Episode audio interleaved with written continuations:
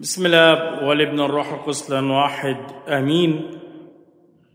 نتأمل من مائدة الرب المقدسة في هذا الصباح المبارك في الجزء الثالث من سلسلة ميلاد المسيح هو تحقيق الوعد. تكلمنا فيما مضى الأسابيع الماضية عن مواعيد الله حتى يأتي المسيا المنتظر حتى يولد المسيح. ورأينا أن هناك خمس عهود أساسيين في الكتاب المقدس بعد سقوط الإنسان الأول آدم وحواء. كان الوعد الأول مع نوح والوعد الثاني كان مع إبراهيم. والثالث مع موسى والرابع كان مع داود والخامس المسيا نفسه الوعد يتحقق. ونحن في صدد انتظار عيد الميلاد المجيد نتأمل في مسيرة الخلاص من حيث بداية التكوين. تكلمنا باستفاضة في قصة وعد إبراهيم. ونكمل في هذا الصباح الجزء الثالث من تحقيق هذا الوعد. مبدئيا أقول أن العهد القديم يعطي لنا السيرة إنجاز التعبير الذاتية لله. يعطي لنا مفهوم مخطط الله لحبه للإنسان. كل ما يخص الله بيظهر جليا من خلال العهد القديم ويتحقق في العهد الجديد. إذا كنا عايزين ناخد سيرة ذاتية لأي شخص بندرس تاريخه مؤهلاته إنجازاته خبراته.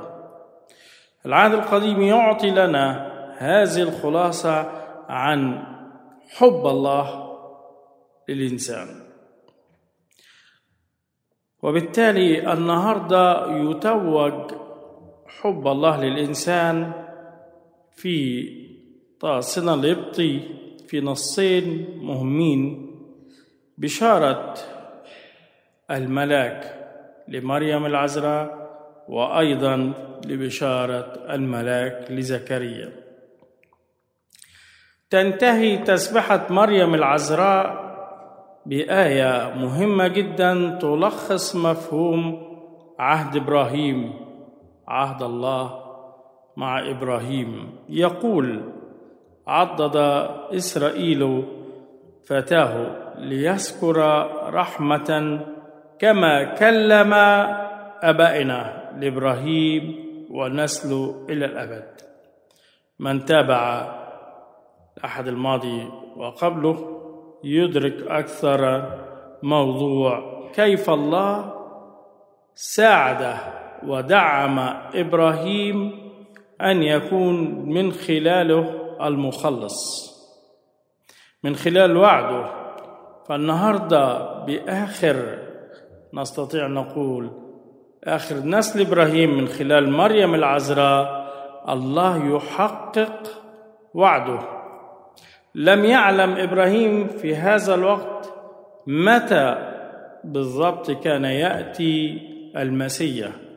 ولكن عندما تم ملء الزمان أتى المسيح من فتاة من عذراء الغريب في قصة مريم العذراء وزكريا والإصابات الله يتوج مفهوم العطية. الله يعلم متى يعطي لنا هبته. الله يعلم متى يعطي لنا عطاياه. نحن نطلب وعلينا ان نطلب من الرب العطايا.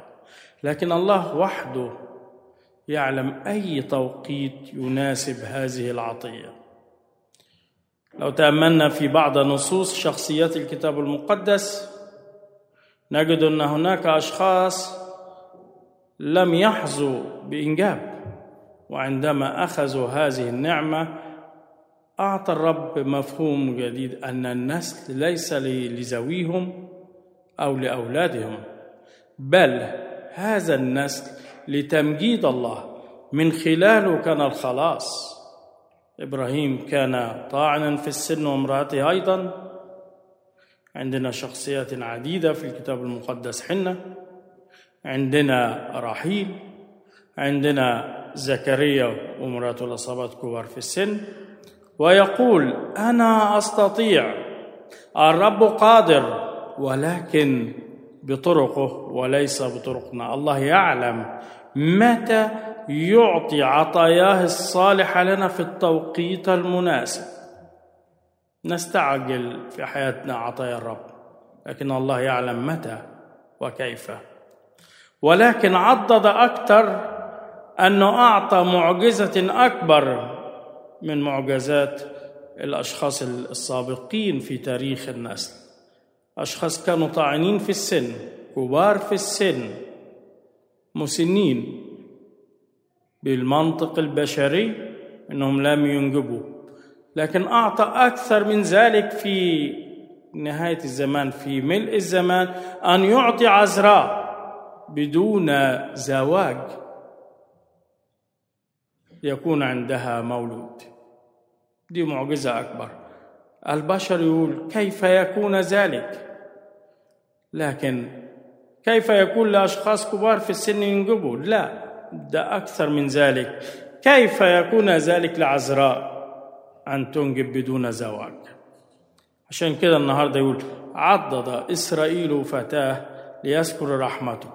هنا بيدينا مفهوم أن هذا الإنجاب ومعاد نعمة الرب هي للرحمة. رحمة لمين؟ للبشرية. رحمة ليه لخلاص الإنسان من سقطة أبيه الأول آدم وحواء. كما بيقول لنا لإبراهيم يعني من أول نسل إبراهيم أول شخص أخذ الوعد بعد موضوع قصة نوح لها موضوع خاص يكون إبراهيم من نسله يأتي المسيح في آخر الزمان من عذراء يبدأ بإبراهيم المسن ينتهي بعذراء لم تتزوج. نفس الكلمات يعيدها زكريا في الهيكل. يقول لنا في إنجيل لوقا في تسبحته التسبحة اللي فاتت كانت لمريم العذراء التسبحة الحاضرة كانت لزكريا. الاثنين أنشدوا. نشيد كان مهم للبشرية. نشيد مريم العذراء ونشيد زكريا. في آية 72 من إنجيل لوقا الإصحاح الأول يقول لنا ليصنع رحمة مع آبائنا. من هي هذه الرحمة؟ أن يكون المسيح هو المخلص يأتي في عهده المقدس في العهود بتاعته مع البشرية اللي كانت من أولها إبراهيم. وبالتالي نفس الكلمات مريم تقول عضد إسرائيل فتاة فذكر رحمته. هنا كمان زكريا يقول ليصنع رحمة. الاثنين سبحوا الله بنفس الكلمات. لذلك فوجئ العالم بعد ألفين سنة نستطيع القول من عصر إبراهيم أن يكون الوعد يتحقق بعد ألفين سنة. صعب. صعب أن إنسان يكون عنده وعد من الله ويتحقق بعد ألفين سنة. إحنا عايزين وعد الله بعد خمس دقايق ويا ريت الآن في التو في اللحظة. نطلب فيكون كن صلواتنا يا رب اديني دلوقتي. بعد خمس دقايق لو ما أعطانيش في إجابة في الصلاة بتفتر صلاتي. كيف هذا الإيمان؟ الذي يثق لمدة ألفين سنة. الأصعب أن يكون الوعد لإبراهيم ولم يراه. يكون الوعد لموسى ولم يراه. يكون الوعد أيضا يرث النسل. فيما بعد لداود ولم يراه إلى النهاية من بعد إبراهيم لمريم العذراء ألفين سنة. عايز أقول أن الله وعده يتحقق في الميعاد الذي يختاره ومن يصبر إلى المنتهى يخلص بعد ألفين سنة. بعد ألفين سنة يتحقق الوعد ويأتي إجابة لإبراهيم الذي سأل الرب من قبل بماذا أعلم أن أرثه إزاي؟ كيف؟ كان هذا السؤال طرح من ألفين سنة. أجيب عنه ليس فقط من وقت نسل إسحاق وإنجابوا لإسحاق ولكن كان إجابة هذا السؤال كيف ومتى وإزاي كانت في حبل مريم العذراء بعد ألفين سنة سؤال يطرح منذ القدم يجاب عنه بعد ألفين سنة وعود الرب بالنسبة للرب الألفين سنة هي لحظة. بالنسبة للبشرية هي حقبات مختلفة. ليصنع رحمة مع آبائنا ويذكر عهده المقدس. يؤكد لنا نص اليوم وقراءة اليوم من الرسالة والإنجيل أن الرب لما يعد يوفي بوعده وهذا الوفاء يعني الرحمة. الله يذكر يعني لا ينسى الله لا ينسى. من المهم نفهم من سيرة الله الذاتية بالعهد القديم أن الله كلمته مرة واحدة كن فيكون. ما عندوش تغيير ما عندوش استثناءات ما عندوش تراجع. مرة واحدة كلمة الرب. الله لم يعرف الهزار كما نمزح نحن أيضا في حياتنا اليومية. ليصنع رحمة مع آبائنا هو كمل الرحمة دي من أول إبراهيم إلى المنتهى ويذكر عهد المقدس. القسم الذي حلف لإبراهيم أبينا يعني الله أقسم كأنه حلف. بيحلف بمين؟ إحنا لما بنحلف بنقول والله والله أو بأسماء أو نحلف على الكتاب المقدس أو حياة أمي وأبويا وأخويا. الله يقسم بذاته. لأنه هو فوق الجميع وليس هناك سواه أعلى منه. يحلف الرب بمعنى القسم الذي حلفه الرب بذاته. هنا حقق الوعد اللي درسناه في الأحد الماضي وقبله لما كان وعد إبراهيم قال له اصحى يا إبراهيم هات لي عجلة ثلاث سنين وعنزة ثلاث سنين وكبشا ثلاث سنين وحمامة ويمامة. وشقهم في النصف. ويشق إبراهيم في النصف. كان هذا الوعد طلباته من الله. وإبراهيم لم يفهم تماما. ما هي طلبات الله؟ كان هذا هو الوعد المقدس الذي من خلال الدم أن يشق هذه الحيوانات في المنتصف وتسيل منها الدماء.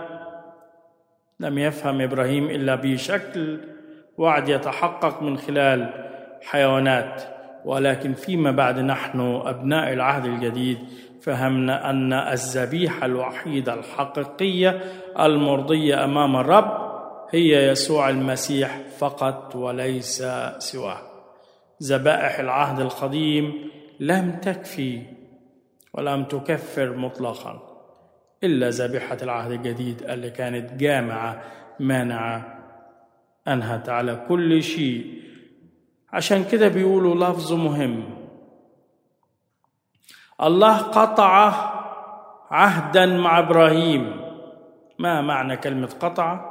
هي بمفهوم الحيوانات التي قطعت من نص جزء منها قدام إبراهيم وجزء منها أمام الرب. والله في المنتصف تمشى بشعلة النار كانت علامة حضور الله والروح القدس. قطع عهدا عشان كده حتى في الزواج المقدس نقول إيه؟ مش بس نقول عهد زواج بيقول قطع عهد زواج بين شخص فلان وفلانة. ده اللفظ اللاهوتي المسيحي الحقيقي. قطع عهد أن لا أحد يخون الآخر. قطع عهد وبمعنى أصح وأدق من لا يفي بهذا الوعد يقطع يموت. وكأن الرب يقول لإبراهيم أنا قطعت عهدا معك وإذ لم أفي بأن يكون هناك رحمة والمسيح هيجي فيما بعد. أنا لا أستحق أن أكون هذا القسم. وكأن الله يقسم بذاته. إنني حفي بوعدي. الجميع زغوا وفسدوا. كل أطراف العهد سقطوا. كل النسل سقط. إلا الله نفسه لم يتغير. وفى بعهده الذي قطعه في بعد ألفين سنة. تأخير هذا الوعد لماذا؟ لأن الإنسان زاغ وفسد الرب قال أكون لكم إلها وتكونون لي شعبا. ولكن إن حفظتم وصاياي وإن لم تحدوا عن وصاياي. الشعب حاد عن وصايا الرب وعبد أصنام وعبد أشخاص وكان وثني. لذلك تأخر الوعد. لأنه لم يفي الإنسان بوعده أمام الرب. عشان كده كل مرة بنعمل خطية بيضيع مننا هذا الحلم اللي هو تحقيق الوعد المسيحي يبعد عننا. الله ظل أمينا وعادل في كل وعوده. قطع عهد. الله لم يعرف يخون الإنسان. الإنسان هو الذي يخون الله. قطع عهد. وأعطى من فكرة هذه الحيوانات ابنه الوحيد. هذا العهد الذي لم يفهمه إبراهيم قال له هأعطيك في عهدي ثلاث حاجات. الأول هو الأرض الثاني هو الشعب الثالث هو البركة. الأرض لو نظرنا في سفر التكوين نفهم أن إبراهيم لم يرث الأرض كلها. عاش في المكفيلة فقط لا غير. وجزء اشترى فيه مدفنة لمراته. هذا ما كان يملكه إبراهيم لما ماتت مراته. أصر أن يشتري بفلوسه مدفن مراته. دول المكانين اللي, اللي عاشهم خدهم من الأرض اللي كانوا باسم إبراهيم إذا كانت فيه هناك عقود تسجيل للأراضي. لكن الأرض أصبحت من جيل إلى جيل لأبناء يعوب إسرائيل وأصبح الأرض من خلال هذا النسل وأصبحت البركة لهذه اللحظة. شعب أبناء يعقوب لا يفنى قال الرب. أبنائك يعقوب نسلهم لا يفنى. هذا الشعب الذي أخذ هذه البركة. ولكن إبراهيم ربما شك كيف إزاي وأنا ما عنديش ابن؟ أنا ما عنديش غير خادم اسمه العذر الدمشقي وبالتالي حبت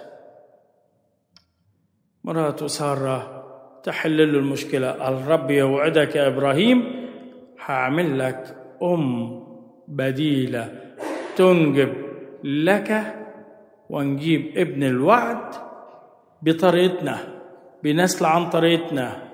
وكأنها تقول أنا بحل لك المشكلة وبتزوجه هاجر. لكن الرب يقول له لا طرقي ليست طرقكم. يقول الرب مش أنت إبراهيم الذي تعطي لي أنت وسارة الحل؟ كيف تنجب؟ أنت فاكر بشكك إنك كبير في السن وبتجيب لي إنجاب من خلال هاجر؟ إسماعيل؟ لا هو إسحاق اللي أنا قلته ما بيتغيرش. ويكون الغيرة بين الامرأتين. ولكن في رسالة يعقوب الرسول الأولى بيقول لنا إيه؟ إصحاح واحد. كل عطية صالحة وكل موهبة تامة هي من فوق نازلة من عند أبي الأنوار. الذي ليس عنده تغيير ولا ظل دوران. الله لم يتغير. مش بطرق يا إبراهيم حيتحقق الوعد لأن أنا ما عنديش تغيير ولا ظل. حتى إنك تشوف خيال في التغيير ده مش ممكن يحصل. الله وعده حقيقي. يأتي الامتحان الأكبر. يرزق إبراهيم بابن إسحاق. ولكن بعد شوية يقول لنا في سفر التكوين إصحاح 22 يقول وحدث بعد هذه الأمور أن الله امتحن إبراهيم كانت هناك امتحانات في وعود الله. ما هو الامتحان الكبير الذي اجتازه إبراهيم واستحق أن يكون ابا الإيمان؟ قال له يا إبراهيم. فقال ها أنا ذا تحت أمرك يا رب. فقال خذ ابنك وحيدك الذي تحب إسحاق واذهب إلى أرض المرايا المريه واصعده هناك محرقة على الجبال الذي أقول لك.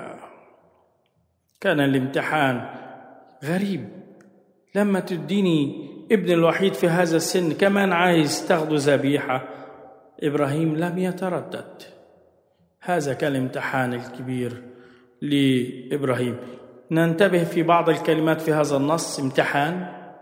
ننتبه أيضا خذ ابنك وحيدك الذي تحبه يعني الوحيد كانش لسه عنده أبناء تاني فكان من المفترض إبراهيم يشك في وعد الله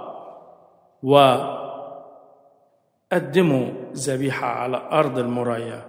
امتحان إبراهيم على أرض المريا. علينا أن نربط العهد القديم في العهد الجديد وننتبه يقال دارسين الكتاب المقدس واللاهوت أن أرض الماريه الذي قدم عليه إسحاق ذبيحة هو نفس الأرض اللي كانت فيها نقطة الجلجلة الذي صلب عليه المسيح. نفس المكان اللي قدم ابنك وحيدك حبيبك إسحاق لابراهيم هو ابنك الوحيد حبيبك لله الابن المسيح. يقدم على نفس النقطة ونفس الأرض ونفس المنطقة جبل المريا هي بمنطقة الجلجلة أن يسوع نقارن أن الإبنان واحدان إسحاق ويسوع. إبراهيم امتحن في ابنه وحيده حبيبه. ومريم العذراء تمتحن أيضا في ابنها وحيدها حبيبة على جبل المريا. لذلك لم يتردد إبراهيم أن يأخذ ابنه على جبل المريا ويأتي به يقدم ذبيحة للرب. والرب يقول له واقف يا إبراهيم شفت إيمانك. أنت شخص عظيم. كان عندك إيمان وطاعة. تكلمنا أن نعمة الكتاب المقدس تعلمنا نقطتين إيمان يعني ثقة وطاعة. نكمل مع الرب. عشان كده يقول ما هو القسم ليذكر القسم الذي أقسم لإبراهيم؟ هو بيقول لنا وقال بذاتي الرب يكمل في سفر التكوين إصحاح 22 وقال بذاتي أقسمت يقول الرب إني من أجل إنك فعلت هذا الأمر ولم تمسك ابنك وحيدك أباركك مباركة وأكثر نسلك تكسير نجوم كالسماء وكالرمل ويبارك نسله في كل جميع الأرض. إنك سمعت لقولي. بسبب إبراهيم سمع لكلام الرب أتى المسيح. في وقت قراءة العذراء النهارده في نشيدها. هنا نفهم نفس المقارنة إبراهيم يقدم ابنه حبيبه إنجيل يوحنا يقول لنا لأنه هكذا أحب الله العالم حتى باذل ابنه الوحيد لكي لا يهلك كل من يؤمن به بل تكون له الحياة الأبدية. لذلك نؤمن نحن اليوم أن شعب الله مبارك دائما لأنه بارك إبراهيم وقال له ثلاث وعود ليك الأرض نسلك يستمر للأبد وهذا الشعب يكون مبارك. لذلك نحن اليوم أحفاد إبراهيم تعرفوا أن العالم كله أتى من الابنين دول. مين هم؟ أولاد إبراهيم إسحاق وإسماعيل. ومش بس كل العالم كل الديانات اللي على وجه الأرض والغير متدين أيضا. هم من نسل الاثنين دول. يعني إحنا أحفاد لإبراهيم إن كنا من خلال نسل إسحاق أو إن كنا من خلال نسل إسماعيل. عشان كده يسوع بيقول لنا تكون له الحياة الأبدية. لذلك نؤمن كل من انتقلوا وذهبوا لحضن إبراهيم وإسحاق. ويعقوب هما في حضن الآب لأن الله أعطى لنا الحياة الأبدية. هذا إيماننا بالرجاء. اللي بيسموه باللغة الإنجليزية واللغات للدارسين كلمة حضن إبراهيم هي البزم. دي كلمة مهمة تحفظوها للباحثين. حضن إبراهيم وإسحاق ويعقوب البزم ده هي دراسة خاصة إلى مفهوم الله الرحيم. حضن إبراهيم واسحاق ويعقوب يرمز لله الكامل الرحيم بيعطي لنا الأبدية. لذلك أنهي تاملي هذا الصباح بنص تسبحه زكريا ونص تسبحه مريم. مريم تقول عضد إسرائيل فتاة ليذكر رحمته مين إسرائيل هو يعقوب. عضدوا يعني ساعدوا دعموا قواه. من خلال فتاة مريم من خلال ابن يسوع الفتى ويذكر رحمته إلى الأبد. الله لم يتركنا إلى الأبد. هذه ثقة الميلاد. ما هو مفهوم الميلاد؟ أن الله لا يتركنا إلى الأبد. من أول إبراهيم إلى اليوم أربع تلاف سنة. وعد الله تحقق بعد ألفين سنة. والنهاردة إحنا في الأربع تلاف سنة الله ما زال رحمته لينا. نفس الكلمات اللي قالها لزكريا في نشيد اليوم مبارك الرب إله إسرائيل لأنه افتقد وصنع فداء لشعبه. نحن هذا الشعب الذي افتقد الرب ونحن بعد أربعة آلاف سنة أحفاد إبراهيم اللي الله أعطانا الرحمة. نثق في وعود ربنا. حتى لو بتتأخر حتى إن لم نرها بأعيننا حتى إن لم تتحقق في زماننا سيورثها أولادنا وأحفادنا لأن وعد الله يأتي في الوقت المناسب والمكان المناسب اللي هو بيختاره. فلتكن إيماننا اليوم في هذا الصباح نقول للرب نؤمن بإرادتك أنت وليس إرادتنا بوقتك أنت يا رب وليس وقتنا. لأن الوقت أمامك هو لحظة ولكن لحظة عندك يا رب بألف سنة. ولإلهنا المجد الدائم الأبد آمين.